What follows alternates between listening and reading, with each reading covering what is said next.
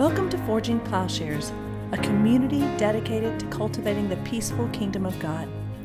We hope this part of our ongoing conversation stimulates your mind and challenges your heart about what it means to be a follower of Jesus. Please stay tuned at the end of the podcast for a short message about our ministry. Hey, I'm here again with John, and we're continuing our discussion on Dietrich Bonhoeffer. And today I think we just want to delineate and make clear the interpretive strategies and maybe the work of de DeJonge and how that may play into it. And just lay out okay, here are two ways of reading Bonhoeffer, and then look at the work in that light. So, just to make clear what we're doing, among other things. But, John, maybe you have in mind the direction you want to go I'm curious about the work of DeJonge. How do you see that, or do you, as creating reinforcement of a particular reading? Yeah, DeJonge is an American who is in this school of thought that is shared by several other Bonhoeffer scholars. A German scholar is Christiane Tietz, and they're reading Bonhoeffer in such a way that pushes back against the normal Anglophone reading of Bonhoeffer being a death of God theologian or conflating what he means by religionless Christianity with our notions of religion. You know, I'll, I'll tell, actually, just thought of a story off the top of my head that I heard, and I think this helps sort of frame this up and it's a story about Christiane Tietz, and she has also just recently written a biography on Karl Barth. And her biography is the one that takes account all of his correspondence and diaries and things about Charlotte von Kirschbaum and exposes that as sort of a damning affair. And even as she was taking questions about this work, somebody asked her, "Well, do you do you still like Karl Barth? Is he somebody you would like?" Hmm. which is so, sort of an odd question to ask an academic, yeah. right? Right, right. And apparently she thought about it for a second, and then her answer was yes, actually. He would have been an enjoyable person to be around. He was funny, he was witty, he was good at being social, he was kind, uh, very endearing sort of person, even with this major character flaw. But then, before she finished the answer to her question, she said, but you know, I don't think that I would have liked Bonhoeffer. Oh. and, and I think that's striking to us. And this is why I say it because we have such a modern myth of who Bonhoeffer is. Mm-hmm. Bonhoeffer, the Protestant saint, the martyr, the mm-hmm. uh, you know this theologian who wrote these nice things in discipleship. I think it skews the way we approach Bonhoeffer that automatically we like his story so much that we want to uh, find that he thinks a lot like we think, or that his categories are the same as our categories, or to put it a different way, that he would care about what we care about. And maybe that's not the case. And that's the point that she's making there. So that's a, a lot of the problem with these schools of thoughts or interpretations about reading Bonhoeffer. Not to say that that's in any way kind of uh, gives us a final word or that we would even be able to come to a conclusion.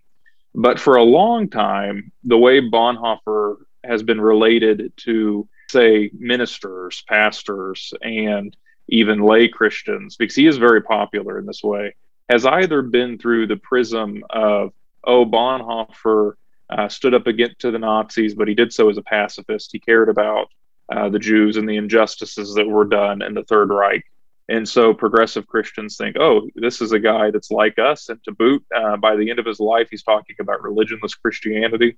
Maybe we should get on board with that too. That sounds less offensive than telling people that Jesus calls them to come and die.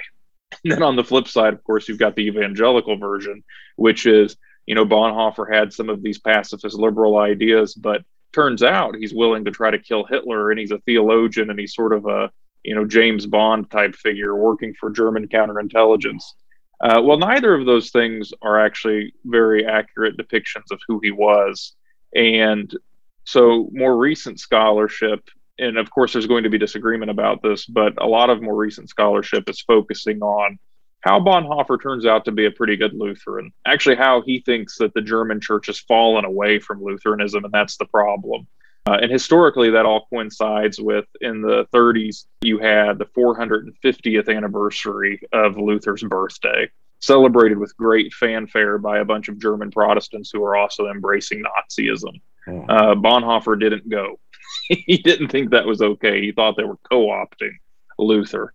So you have that going on. He also is heavily influenced by Barth, though uh, I believe the consensus is that in act and being, he agrees with Barth's correction of being theology, which is not exactly the same thing as like what a Heidegger would mean by ontotheology, but in that vein, but doesn't necessarily agree completely with Barth's assessment of act theology. How does God interact with the world, or how is God's presence mediated to the world? So there's also a critique there, but I can't say that I would be able to explain that very well. And then we have, of course, to deal with his life. So, how does somebody who is devoting their entire life, even as somebody who could be an academic, to church work as well, working in the confessing church, and does that until uh, he can't any longer. One, the confessing church finds it harder and harder to operate without colluding with the state, and Bonhoeffer's unhappy with that. And two, he gets drafted. His age is going to be drafted, and so that's ultimately what puts him to work in the counterintelligence because he has a brother-in-law, Dohnanyi, who is able to get him out of normal military service and let him come work for the counterintelligence, which is actually all anti-Nazi. Oddly enough, that both an Admiral Canaris and uh, a General Oster are both uh, against Hitler's Nazism. But what's hard for us to realize is that being against Nazism doesn't mean being for some sort of you know constitutional democracy. Like these people want a strong government. They think only a strong government will satisfy like nearly autocratic government's going to satisfy uh, the german people. So he's definitely occupying a different world or a different headspace than we do which complicates his terms. I guess this is my point here. So that when bonhoeffer uses terms like religion or religionless or when he um, talks about you know redemption salvation, all of these terms mean something within his context, with his particular, sometimes idiosyncratic reading of Luther and Barth and what's going on in Germany at the time. And so the discussion is, words, the significance is the degree to which we read him as part of a traditional Lutheran theology. He's not really doing anything new he's not really a creative theological presence, but in fact is following the normative standards of Lutheranism. And even if you followed DeJonge's notions of resistance, even up to his joining the plot to kill Hitler, he's just following various forms of Lutheran resistance. Am, am well, I overstating it? Yeah, yeah, I don't want to be saying that exactly. I mean, he is a genius, so a lot of his thought is original, but he's working with Lutheran categories, and he thinks a part of the problem is that the German church has rejected these categories. So it, maybe it's more of a question of whether or not Bonhoeffer is in fact an Orthodox Christian uh, or not, because you realize even in his own time, I mean, you have one of his mentors, and he writes a, a wonderful obituary for is Adolf von Harnack. Mm-hmm. And von Harnack is in no way an Orthodox Christian. Mm-hmm. Bonhoeffer is. So, in that sense, I think he and Barth are pushing back very hard against what they both see as a falling away from an Orthodox or a true Lutheranism, a true, uh, in Barth's case, maybe a true Reformed theology.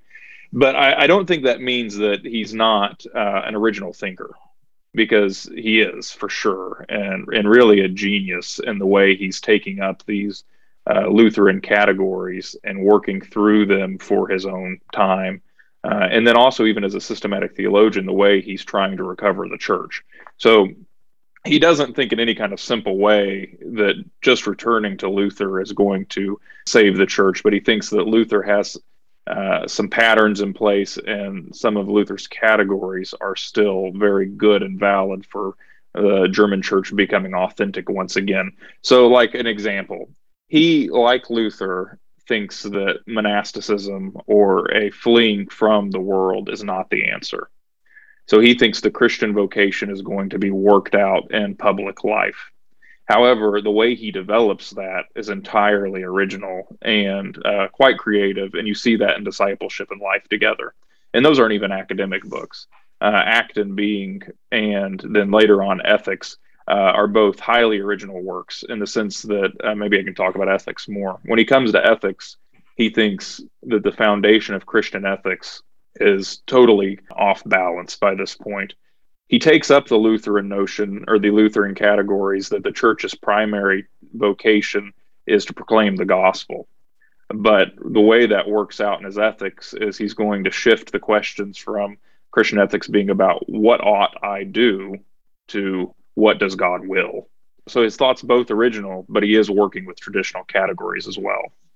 He doesn't want to be Kantian and come up right. with some rule based understanding it is a contextualized understanding, but it is the idea of working out a Christian understanding. How would you say yeah. that? I mean, he he. I know when he's thinking of coming, he's in the United States and he's uh, explaining to his friends, you know, why he has to go back to Germany, and then he confides to his diary. Well, I don't know why. You know, I I can give yeah. these reasons, but in the end, I'm not sure I understand and that we ever fully understand why we make a decision. And in this, so much of what he says sounds very Kierkegaardian, that it is the choosing and we're given these choices. And that's what we mean. In other words, he, he would pit Kantianism against some sort of total freedom. Yeah. Uh, the point is, we have to be followers, true followers of Christ in these situations. But how you do that is very contextual and very personal, it sounds like. Yeah, that's a really good point. Actually, I think one of his critiques of Barth is he thinks that Barth has too much the Kantian subject in mind. Now, that doesn't mean that's a valid critique of Barth, but I early on, that's one of the things that he thinks. Barth thinks God acts in the world, but Barth does not think God's being is in the world. And I want to, Bonhoeffer wants to say, no, actually, God's being is in the world in some way. No, that's right. So uh, a part of these, I think, is an important theme in these contextualization of what you just said. What does it mean to follow Christ? Well, for Bonhoeffer, Christ is the person for others, the man for others. The church is then the community for others. Uh, so he's going to take up this idea of, uh, you know, it's in the key to the Gospels: uh, love your neighbor uh, as yourself, which it is does sound very Kierkegaardian in the sense of that's works of love is going to work through this in a similar way. But for Bonhoeffer, the context can maybe be talked about in these four mandates that he identifies. So he sees God's being in the world, in the church, in marriage and family, in culture, and in government. Uh, which this is sounds odd. Like to me, I I'm surprised by this because he's writing this while he's working for counterintelligence. So even as he has witnessed and is totally against uh, the government he's working for, he still thinks God's being is felt in the world through government, which is an interesting thing. But he thinks that it's through these four mandates that Christians meet God and live out their vocation to love thy neighbor. So that's a, a part of his ethical thought. So um, maybe instead of starting with what ought I to do, as traditional Christian ethics do, he starts out with these mandates as revealing the will of God in different ways, and that we have an obligation then as Christians to love our neighbor uh, within them. You know, I don't know that we want to agree with that necessarily, but that's where his thought is, even up until the point where he goes to prison. State it clearly. What is it that we may or may not agree with? Well, one, I guess I, I'm uncomfortable with thinking in terms of separating mandates into these two categories that he would probably put them in redemption and preservation. So redemption is the ultimate thing, the redemption of all things, which I am comfortable with talking about. But the way he structures the the time that we're in now is this time of preservation. He thinks the will of God is in fact worked out in the state that bears the sword, say in marriage and family relationships and in culture I'm not for sure if I would account for those things quite in that way, uh, just within a provisional dualism. I think I am actually comfortable with the question in Christian ethics what ought we to do? What does it mean to have human flourishing? What does it mean to flourish as a human being? and to think of that as being worked out maybe in more of a scheme of virtue ethics or something that as we enter the church uh, god's grace is operative and cooperative in such ways that we become saved in those ways. We, we have union with god in those ways. And that's not to say that it excludes those other structures. I think i'm probably more skeptical of those provisional structures than bonhoeffer is at this point. Now we've said, okay, this would be a, a fairly conservative reading of, of Bonhoeffer. And just for the sake of delineating the disagreement, let's set up the other category, and that is the alternative reading, would be to say that actually he is in his discussion of religionless Christianity describing the emergence of something new. Yeah. Most scholars that do this are going to go with Bonhoeffer as being a death of God sort of theologian. In other words, a lot hangs on his definite what is he talking about when he talks about religion? And that's probably key to this discussion. So I know you were reading a, a dissertation, a few people. What could you identify what they interpret Bonhoeffer meaning by religion and religionless? Well, yeah, the religionless at one level, you know, he's just talking about secularism. Modernity would be a way of describing that, and not in any simple terms, not that modernity revolt, results in secularism, but somebody like Charles Taylor, who is describing this new situation of the secular in which, in fact, God is really a choice for most people, whether you believe or don't believe. It's no longer uh, a situation that you, everyone believes in God. And so, just the, the state of the world, and there are many places in Bonhoeffer where he's not simply talking about Germany, he's talking about science. He's talking about the, you know, the progress is really what he has in mind and world progress, so that he is very aware of secularization. And so part of what he must mean by this new religionless Christianity is that it is no longer the case that we live in a world, a rule bound world, in which religion is a kind of forced choice. It's not really a choice at all. And that in this situation, people will be comfortable, adequate, rich, healthy, even. Mm-hmm. Or he doesn't hesitate to say that we, we don't need to make people worse than they are. We don't need to make everybody a sinner. That you can be quite healthy and be without God in this emerging new world ordering. And so, what he means by a religion then is a purely negative understanding that religion is the human striving to come to God. And he is following Barth in, in this negative aspect of religion. That is, there's, as we talked about it last time, there is either the word of man or the word of God. Mm-hmm. And so he would pit revelation against religion. And what we have in Christ is the revelation of God. And what we have in religion stands over and against that truth. So here's the question, and I is actually what you've described so far, Tietz and DeJonge would both agree with. So uh, to get to the real division, the question is, you've described the category of religion so far, I think, in ways that are, you know, philosophical, theological, but what for practical purposes is included in that category of religion. And this is where people seem to disagree. So, is it the case that Bonhoeffer, like many in the 20th century, has recognized this problem of a sort of ontotheology, even if that is a caricature in some sense uh, of some thinkers? Okay, that's good. He's definitely against that. I think most people are agreed. But what is the solution?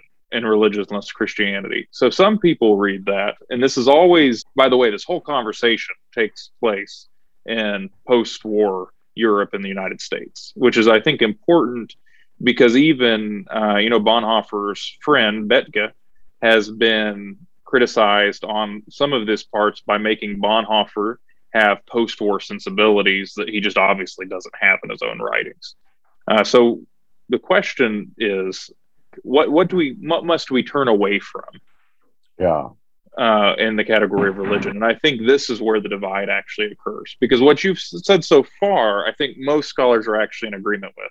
Bonhoeffer is critiquing a certain kind of theology. I mean this would be the same thing as like saying nowadays we just call secularism a christian heresy right so there's this notion as you mentioned with charles taylor that i think that's his category secularity too that as the conditions for belief are changing, what you end up with is actually a Christianity that is proclaiming a secular heresy.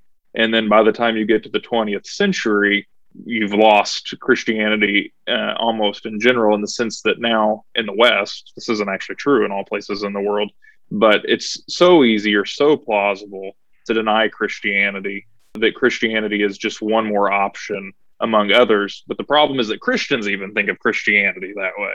Uh, that we've entered into a truly secular age in that sense, in Charles Taylor's words. So uh, I think that's a great way of putting what Bonhoeffer's talking about when he talks about uh, the world come of age. Because he says in these past two centuries, past several centuries or something, I think he says two, but he means, you know, in the last couple hundred years, basically the 18th century and on, he sees this issue. And he sees the problem from the church's perspective is that the church has tried to push back so hard that the church has not given credence perhaps to sciences that it should actually be able to find agreement with. It's interesting the way he describes it sounds as much like a Vatican I Roman Catholic mentality as it does anything in the Protestant world. But I think he's obviously talking about the Protestant world. But it's a sort of, uh, he thinks the problem is that the Christian church has confronted secularity. He's never going to use that word. Obviously, that's a much later term, but has confronted it by trying to build a wall or trying to insist that we still need Christ. But the problem is, it's insisting that we need Christ on the fringes. And so he thinks it's missed the point of Christianity. So the question, I think, or the division is going to be, well, what do you have to get rid of, or what's what's really responsible for that whole problem? And the death of God people are going to say, well, it's the institutions of religion. I don't think that's what Bonhoeffer has in mind. And that's what DeJonge and Tietz are going to say that who Bonhoeffer is, is somebody who has never in his life conceived of a Christianity without the church. And that church for him has always been a state church. I'm not, and again, not saying that we should be comfortable with state churches. It's just that happens to be his context that he's working through this in let me insert a thought to kind of go okay. along with what you're describing. And that is that I think that whether he uses the language, he is very aware of a kind of ontotheological apologetic. Yeah. He and, calls it being theology. Yeah. And Which, the I yeah, onto so he's trying to draw people back, he thinks, or apologetics yeah. is trying to draw people back into a kind of adolescence that they, you know, that this is a kind of immature stage of understanding of God and the role of Christianity. And so I think part of the discussion we're having here is the de- degree to which he sees what he's doing as a reworking of a Christian understanding as we have it up to now. And so I think as we go through this, a reading of the prison letters is going to say, one reading is going to say, well, this is a kind of emergency situation. And others are going to say, well, no, actually, this is the culmination. Correct me if I'm trying to set up the disagreement here. Yeah, I don't know. I, I would disagree a little bit because I think he definitely thinks it's an emergency situation, but his first response or his his first solution to that is not to rework traditional theology. Actually, I don't think he ever thinks in terms of oh, it's traditional theology is the problem. He thinks rather that the state is no longer fulfilling the will of God. So if we think in terms of these divine mandates that he set up, so he thinks the state has failed. He thinks the church has failed. And he thinks because the state has failed, now marriage and family relations and culture is failing as well. So in, in the letters from prison, uh, oftentimes he's some of the things he's saying to like Bethge is that he's worried about that it's this barbarism in German culture that all of the avenues in which one was is supposed to be under normal circumstances able to fulfill this command of God to love thy neighbor, to follow Christ, come and die, are no longer available to the Christian. Because you can't do that in the church. You can't do that in the state. And now the question is because the state has failed, can you even accomplish that obligation uh, in marriage and family relations or in culture? And that seems to be what he's actually dealing with. But the problem that he's identifying isn't with traditional Christian language or even traditional Lutheran theology. The problem that he's identifying has to do with a certain kind of metaphysics. As you said yesterday, it's this Deus ex machina. It's sort of a, uh, God is always there to help man on the fringes. In other words, we can figure out most things by ourselves, and we only need God for like these uh, I mean, superstitious would be the wrong word, but it's like for these spiritual aspects of our life, God is something that could be added on to our life. And Bonhoeffer thinks that that has then driven individual people uh, towards focusing on Christianity as something that just has to do with the inner life, sort of private relationship to God, and that it's become too individualistic and too partial. And so that's when he says religion, that's what he's taking aim at and he thinks that is baked into, as you said, ontotheology. I mean, he's not the only person to say this. In other words, he thinks right. that's the problem with these being theologies. Mm-hmm. Uh, but his solution, I don't think, is in any way to create a new form of Christianity. In other words, this, in his mind, according to say people like Tietz and DeJonge, really isn't going to have an impact on, say, the mission of the church or the the true mission of the church or the church's ritual or in, having institutional Christianity or any of these things. And even while he's in prison, he undergoes uh, torture and interrogations. He is still trying to withhold information because he wants ongoing coup attempts to succeed. He is wholeheartedly, I think, behind this movement to replace Hitler with a more reasonable government. And in his mind, that's still, I think we would call it still probably a rather severe, strong right wing government.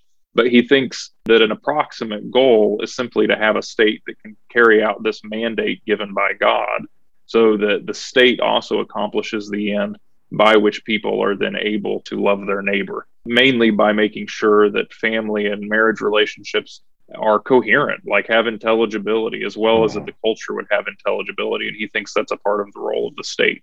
So maybe a way of what you're saying is, yeah, there are some people who read Bonhoeffer as being very radical in the sense of everything's going to change or Christianity needs to be uprooted. I, I don't think that's really what's going on in these letters, mainly because I don't think that's what his goals are at this time in his life. I don't think that's what he's trying to achieve or even what he means when he's writing to Bethge about the future of Christianity in Germany. I think he definitely, as you said, wants to uh, move past the sort, the form of religion. But when he says religion, what he's referencing is uh, metaphysics, the sort of metaphysical interpretation of Christianity that has spawned this individuality, this privatization of Christianity, etc.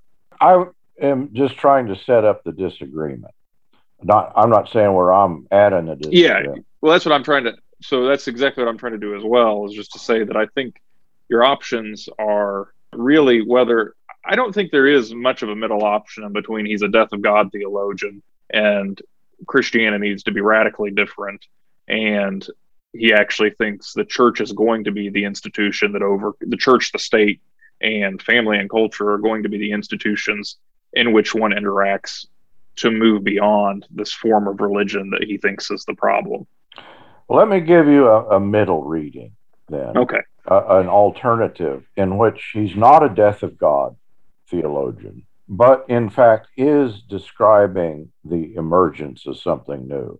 And not necessarily in, uh, in this, he's going back to Scripture. It's not like, oh, this is something that's a departure from Scripture, or necessarily even a, a de- departure from early theological understanding. But he is reading the Old Testament again.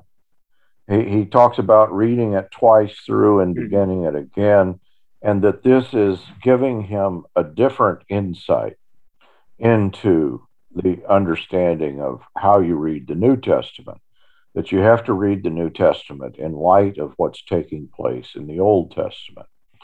And of course, in the Old Testament, he notices there's no discussion of the saving of souls or of people going to heaven or of uh, redemption out of the world.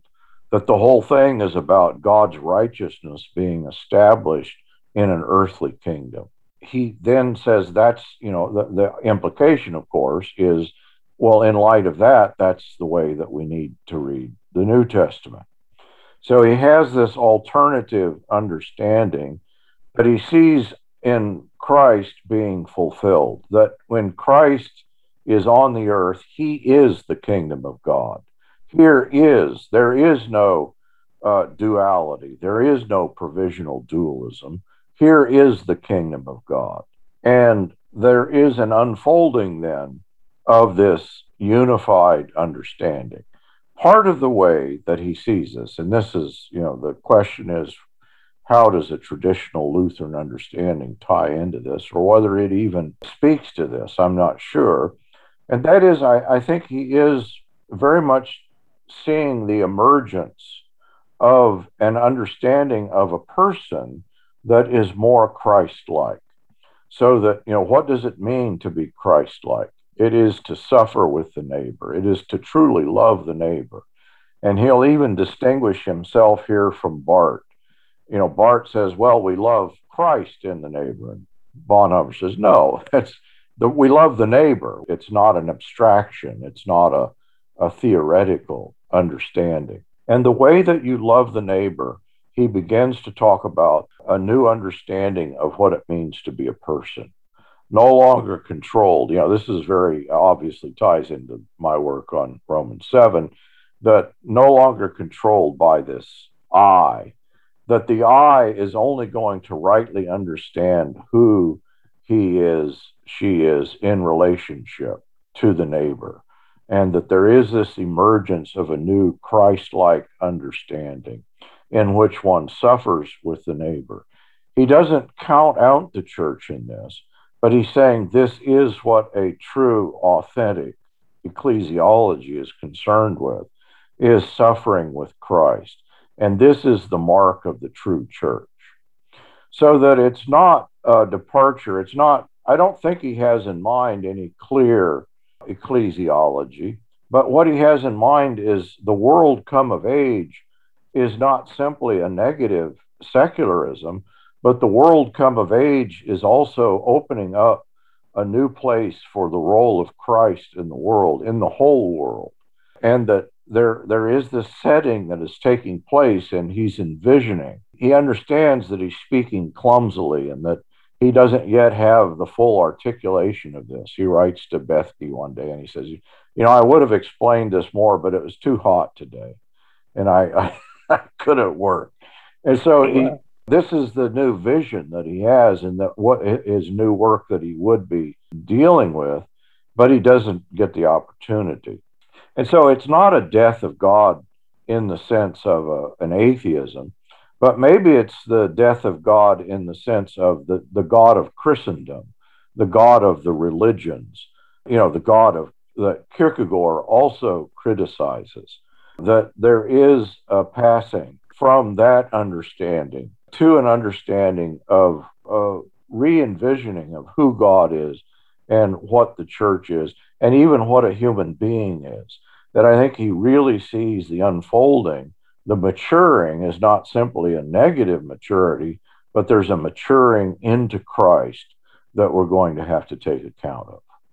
I'd be interested in um, what that actually looks like a little bit more on several fronts because if that's the case, then you would be that reading would be a sort of Bonhoeffer has a hard shift uh, when he goes to prison because that does not coincide with what he's saying in ethics, nor does it coincide with the the the importance of ecclesiology in his own thought in his in his early work.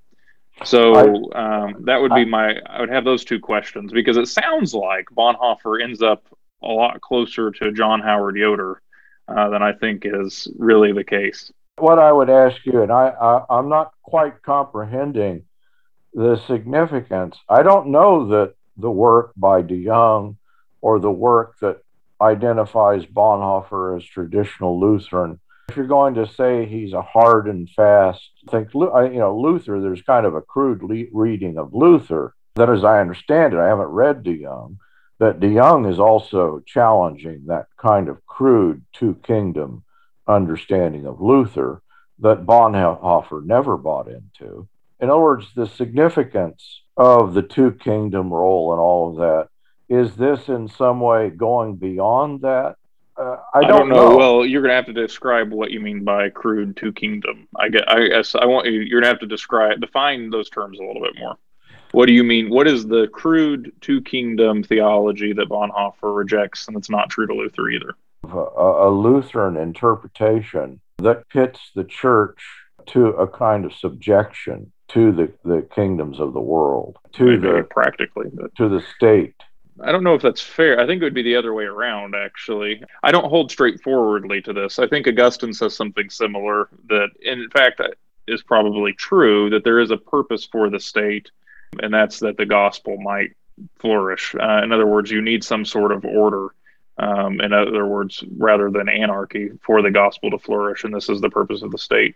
Luther probably takes that a step further. And at least that's what you see in the actual practice of Lutheranism in these state churches, right? But Bonhoeffer is always thinking in terms of redemption and preservation. So, a part of God's divine mandate has to do with these institutions that are preserving in other words, they're preserving order in human life and the ability for humans to live together and find community. And he's going to locate that in the state and then subsequently in like the institutions of uh, marriage and family and culture. Culture being sort of a odd term. I think he means like literature and what a people thinks about themselves and how a people relates through the arts to each other what sort of thoughts are being shared uh, what's the music of a people how are, how are we interacting through and through these other ways? He thinks i mean he, he has a place for that in his thought. And so if you're going to say that in prison he sees something new emerging and it repudiates all of that i think there needs to be more explanation for that or justification for that reading.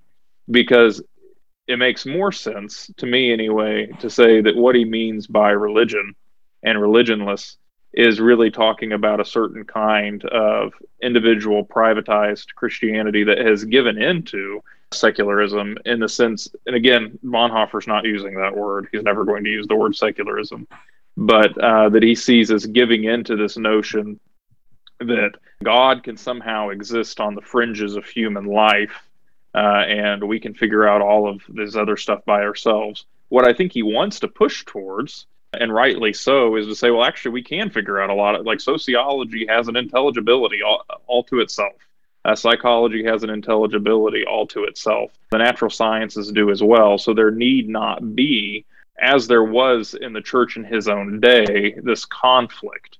In other words, where are we going to position God so that we still have room, but we really want to be scientists? Or, you know, Adolf von, von Harnack is the perfect example of this he is a church historian and a theologian who wants to get into the German Academy of Sciences. I can't, I don't know what a, the actual name of the thing was. And so he gradually positions himself more and more as a historian. And all of actually, there's a bunch of other German theologians that are doing this too, right? They're trying to position themselves as scientists, as theology being sort of on par with, say, sociology or some of these, or history or, you know, these sorts of sciences uh, so that they might be more respected in the academic community. And I think Bonhoeffer is saying whatever world is pr- producing that is actually religionless. Like that religion, uh, that doesn't do anybody any good. And so his answer, though, isn't a sort of fundamentalism. It's not to say he actually talks about that too. It's not to pit the church against these things, but it's how can we talk about uh, God in such a way that God still has meaning or Christianity still has meaning, even for in a world, even within a world where we can openly and easily admit that the natural sciences and then disciplines like sociology, et cetera, have their own intelligibility. that it, doesn't all have to be identical with theology. That's what he's working through. My question here is isn't he also then seeing, in other words, in a, in a crude Lutheranism, those two realms would always stand apart. But in his understanding is that, well, no, actually, the realms of the world are coming together in Christ, inclusive of church and state. That not, not in some sort of return to a Catholic rule or Roman Catholic rule, but that is, he's envisioning the true reign of Christ. Christ no longer at the, the edges, but at the center. So, too, in terms of actual governing. Well, I think you already said it earlier, maybe. It's not so much that it's happening in his own time. I don't think he would put God in history in that way. Uh, he thinks it happened at the cross. Yeah, that it's unfolding. Well, I mean, I think I think he thinks it's already accomplished at the cross. Like this is the truth of the gospel. Right. This is what Christ crucified means. In other words, I don't think he's a straightforward Hegelian in that sense. It's not like, oh, you know, we're finally figuring all this out or moving beyond Christianity. I don't think that's what he's up to here. I also think you have to just, whether we like it or not, accept that his approximate goals at this point were simply to replace Hitler with some nicer version of fascism. it's not like, uh, I mean, and that's the part that's hard. Uh, in other words, why I think you get this sort of picture of, well, what I really like Bonhoeffer? I don't know. I mean, he is a German. He's proud to be a German. He thinks the only heresy is that if you say that all people can't be saved in the church, that there are some people that exist outside of the church's salvation. But as far as his allegiance was concerned, he did everything he could to stay a part of the old Union Prussian, the old Prussian Union Church, or however you say it. Even in his correspondence with Barth, you see his loyalty to the Prussian church and then later to the confessing church up until when that was no longer an option. No, I don't think he's the sort of thinker that says, oh, now we're moving past these structures. I, I just don't see that. Uh, yeah, I don't, I don't even I, see that. I don't think that's what his goals are either. So yeah, I don't think he wants to redo Christianity. Certainly, he believes in progress. And well, he believes in maybe in an eschatological. I mean, he believes in redemption.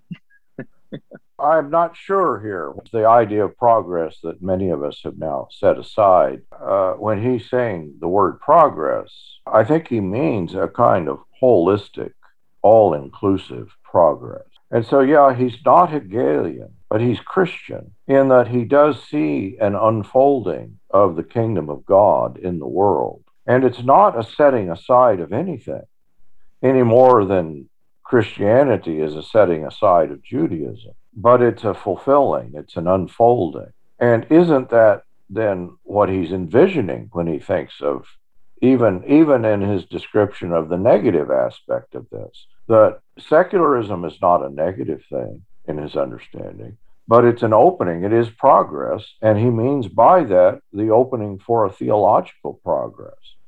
So it's not that, oh, we're beyond Christianity here, but we're beyond a kind of Christianity that is stuck in kind of the w- rules of religion. And what that looks like, again, I, yes, he believes in the church. And yes, he, I'm not saying any of that, mm-hmm. that, that he's setting any of that aside.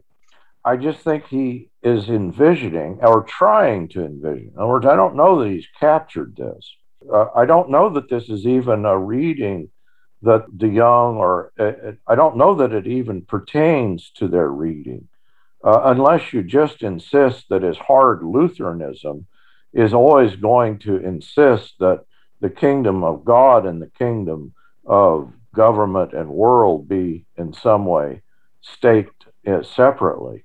And I don't think that's true Lutheranism. In other words, I think that need not be the straitjacket that we read Bonhoeffer in, but that in fact he sees a convergence of all things under the rule of Christ.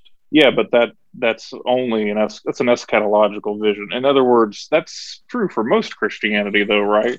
What's the real kingdom? Well, there's not two. It's just one. I mean, only one of these things is eternal. Only one of these things is true only one of these things is going to last. It's not going to be the state. It's not even going to be marriage or family or any of these other institutions. Uh, but that's certainly not what he's shooting for if he's thinking still going to be around in 1946. By eschatology, we have to continually remember that for Bonhoeffer, everything pertains to now, everything p- pertains to this world. And so he's not thinking simply even about the resurrection. He thinks it primarily pertains to the way we're presently living. So, yes, it is an eschatological vision, but I presume that he sees that as part of the disaster that he's facing in, in the church. He's seeing it in the light then of this unfolding of something new. So, why don't you flesh out what you think that is? Uh, because otherwise, I don't think the conversation is going to progress. Uh, in other words, okay, so if that reading is accurate, then said he doesn't even know what that looks like. But what might it look like? What do you think would be consistent with the direction he's headed? Step one, I just wanted to say, okay, here are two readings. Have we given then a clear depiction?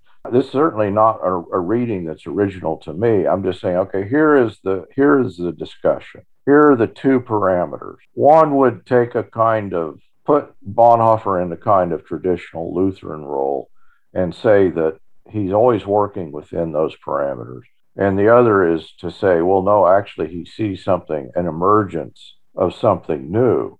So we've set up, have we accurately set up the disagreement? I, I feel like you're you um, diminish that first reading in the sense that no, it's not just traditional Lutheranism. in other words, he is using Lutheran categories in an original and creative way. Is not the same thing as saying, "Oh, well, Bonhoeffer's just a Lutheran." Nobody's saying that. In other words, he is obviously a genius. The people who think he is using Lutheran categories are saying that because that's the world in which his intellectual thought was formed.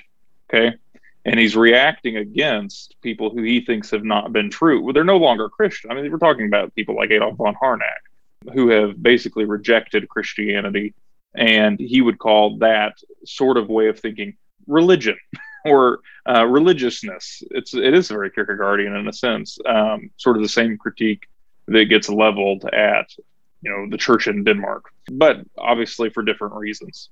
So uh, to say that is not that he is being a traditional Lutheran. It is oh. saying that he is using the categories that he understands that do come from Lutheran theology. And by the way, Luther is the he quotes Luther more than anybody. So I don't know how you would argue that he's not using Lutheran categories. He is doing that in a creative and original way. And that's the first reading. That's what DeJonge and Tietz and that's a school of thought, I guess. Yeah, I was in saying that I wasn't trying to denigrate a reading. I was trying to de- delineate two readings. And in these yeah. two readings, I think the, the one, the way you just stated it, you stated it in such a finely nuanced way that you're actually describing what I'm saying. I've been suspicious for a while that we're actually, uh, uh, yes, I, I, have been suspicious for a little bit that we're saying the same thing, except then the two readings really are that or the death of God theology. I, I don't quite understand the. I mean, Bonhoeffer's not a utopian, and I think there's no way around the fact that what he envisions, if he's going to live through the war, what he's hoping for is something that looks like there's a state church, there's a state that is not going to uh, force the church to commit heresy, it's going to provide law and order, and hopefully allow German people to flourish and that in that world, the Christian is going to meet their obligation to follow Christ, love thy neighbor. That's oversimplified. In other words, I think he imagines something is historically going to happen and it's not going to was that's what I was trying to ask. What do you think what's another option? What what do you think if you were going to say where's his thought headed? What would that look like post war had he lived? What is he hoping Christianity the sort of Christianity would look like that he wants to be involved in? In other words, I, I think that what you're saying is in no way, or even, and, and, and I haven't read DeJonge, but what I'm saying is that a nuanced Lutheranism is in no way a, a restriction on what I'm, I think he's describing. Mm-hmm. And that is there's something new unfolding, that there is progress to be made theologically. what, what does it look like? And What's that is, that is the emergence of this recognition, in other words, a setting aside of the old parameters, the negative parameters of religion. Which are what? Ontotheology, which is not his word, but he uses the word apologetics, the idea of fitting God to the, you know, the sideline. He, in moving God to the center of things, I think that that's a world possibility that he sees as opening up in what we call secularism, and which he very much recognized. In other words, he recognized that God is no longer necessary. And so all I'm saying is, I think he is saying, oh, things are being made new and we're witnessing it. Yeah, I think, okay. So the trouble is, he doesn't say what any of that is. right? I mean, unless, I mean, have you discovered? That's what I'm trying to push at. What does that look like? What is that? Because it's certainly not uh, I don't think it's some radical new version of Christianity. I In other words, I think it's the, this being the same old kinds of Christians in new ways of this world. I think his is a very Kierkegaardian vision in that there is a setting aside of Christendom and the God of Christendom for this understanding that is a, a, an under a theological understanding. In other words, is he doing theology? Really, is the question here. And I think yes, he is doing theology. I don't know how to answer that question, actually. I don't know if Bonhoeffer is setting aside Christendom. In other words, unless he has repudiated the, the whole project of ethics, talking about how God's will manifests in these mandates in the world, then uh, I'm not for sure about that. So to take the count, like to take another point of view on all this, a more modern, like look back and why we might be uncomfortable. Uh, I mentioned that like the 450th anniversary of Luther's birthday happens during Hitler's rise to power. It's in the early 30s. Von Hindenburg is still in charge. Hitler is not yet the Fuhrer. And Nazism is uniting German Protestants like nothing else had done ever. And because uh, the German German Protestants are actually in a bunch of little churches that uh, go to each of their principalities. It's not as, it's not one unified church, and so they are all uniting with the Prussian Union Church. Union there meaning between Reformed and Lutherans, and they're all coming together under the swastika. And they think it's a good thing because now they think that the way forward is to learn how to be Christians as Germans. Like this is obscene, right? Uh, this is and Bonhoeffer does not go. He doesn't participate in this. Not because he's against nationalism, though, and I think that's the problem. I don't. I think we would like him to be against nationalism. I think we would like him to be against sort of the blatant anti-Semitism of the Nazis, but he's not actually against any of those things. What he's against is the state encroaching on the territory of the church. So he thinks the church has its own mandate, the state has its own mandate.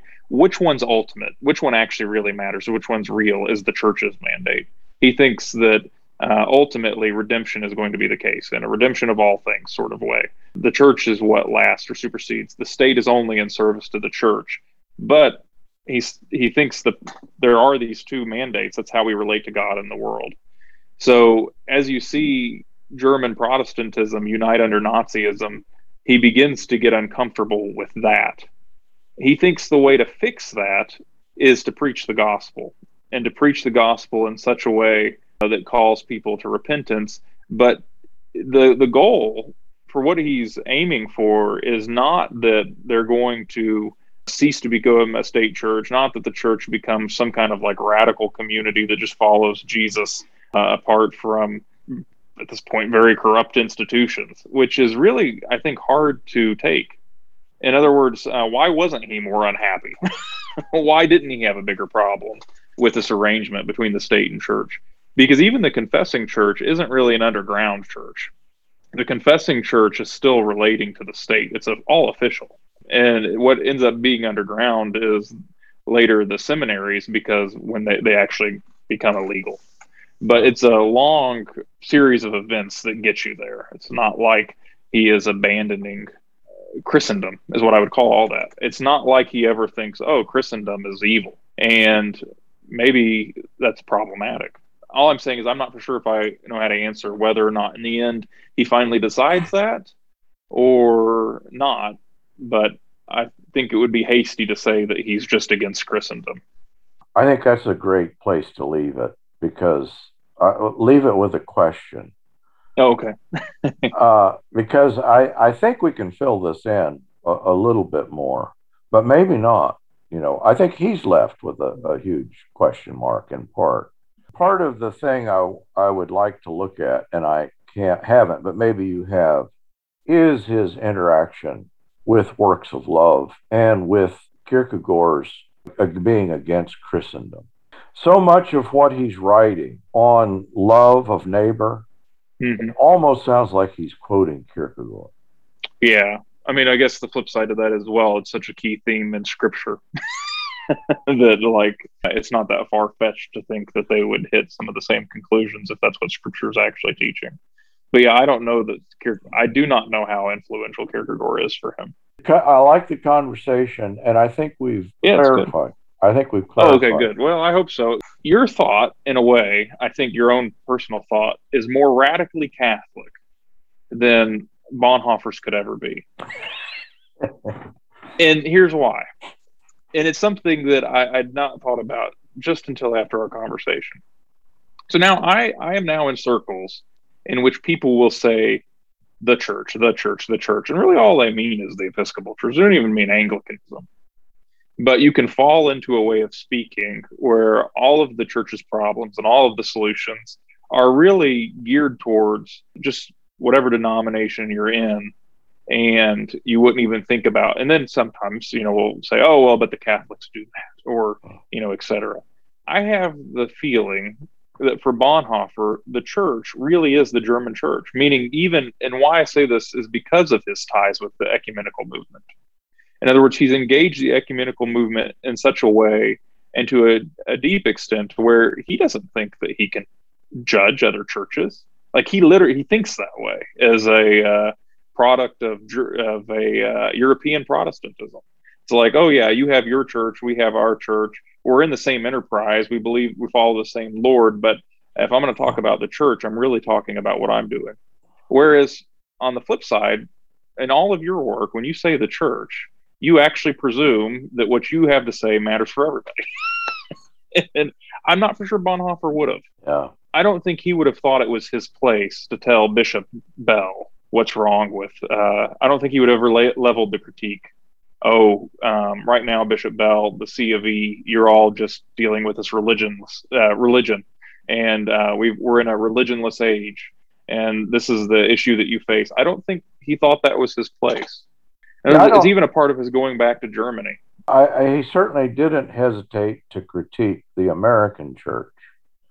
Oh, he uh, says the gospel's not preached there. Yeah, he just yeah. says they they don't. You know, not just at Union. He says that even when I attended church, yeah. uh, that and of course with the exception of the black church, yeah. I guess, that he never heard the gospel preached. Yeah.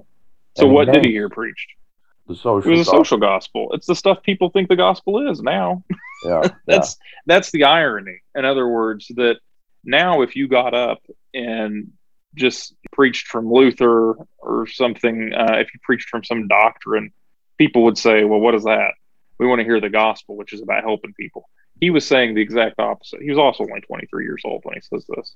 That interaction that he has in the American church, he is critiquing it, but he's critiquing it as an outsider. Yeah. You yeah, see what no. I mean? When yeah, when, when right, he goes right. when he talks about the church because of the world that he lives in, he's thinking of the German church. Yeah.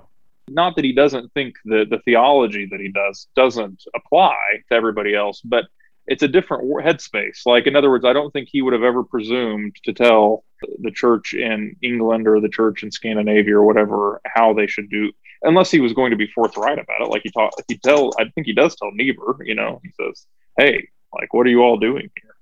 But it's a critique in that sense. It's not like his act of theology when he's back in Germany. He's thinking of the German church.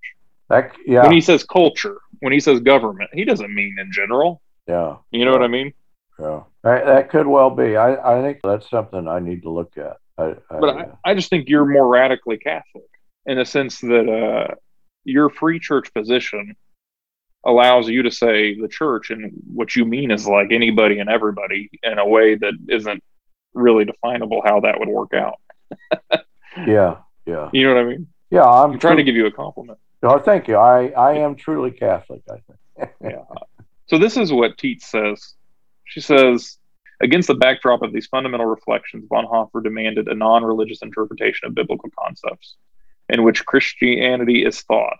Although it has often been understood otherwise, Bonhoeffer did not mean by this that Christianity should relinquish its faith in God, that people should give up religious practices like prayer and ritual, or that there should no longer be a church. Uh, no, all these things are part of Christianity, but Christianity should orient itself so that God, faith, and the church are conceived without the religious elements listed above, so that they exist for the good of the world. To understand Bonhoeffer's analysis, it, may, it must be made clear that by religion, he wasn't referring to everything the term encompasses in our everyday usage, that is, all the forms of human reference to transcendence.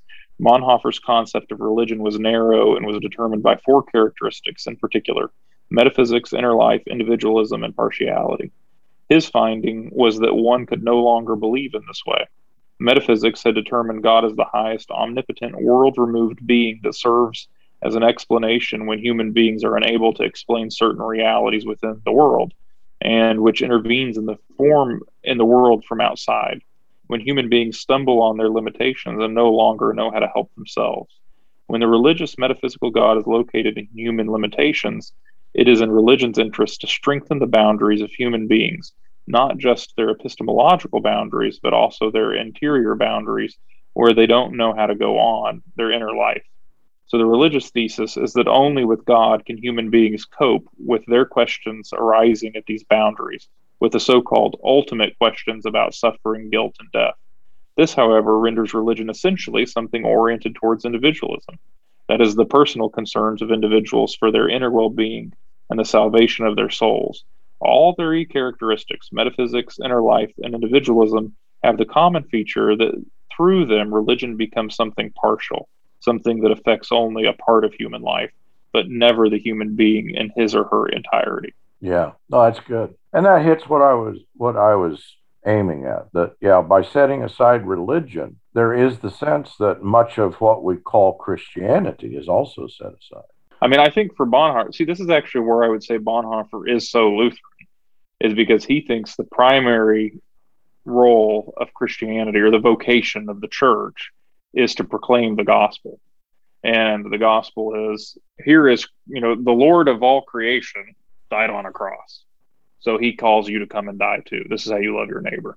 So the church just preaches that. Should the church in his mind, should the church get involved in like charitable works? Nah. should the church become like all these parachurch organizations? Should we do soup kitchens and all of these things? No, he doesn't care about any of that. He thinks preach the word. Well, I just meant it in the in the sense that those Christians, a, a pietistic individualism, saving of souls, the idea of a metaphysical, the, the whole a theological focus on metaphysics, or the way that reality plays itself out in uh, an understanding of personal salvation.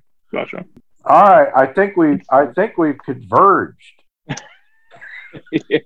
You know, Hauerwas will read Bonhoeffer. I think he would say the trajectory. So, what our conversation earlier was my question. Well, what's the trajectory? What does this look like? And I think Hauerwas would say, well, it looks you know, it looks something like post-liberal theology.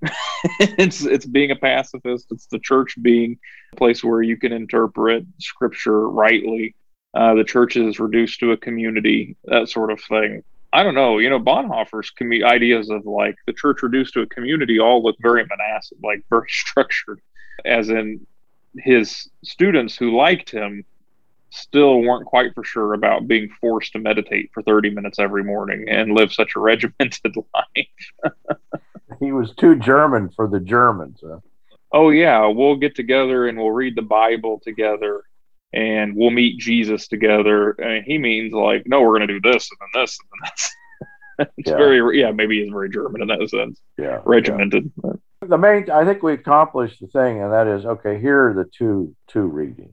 Well, I think the next question is is he a martyr? Just has to do with identifying well, what did he exactly do? Like, uh, not necessarily even just the reason for his death, but like his political thought.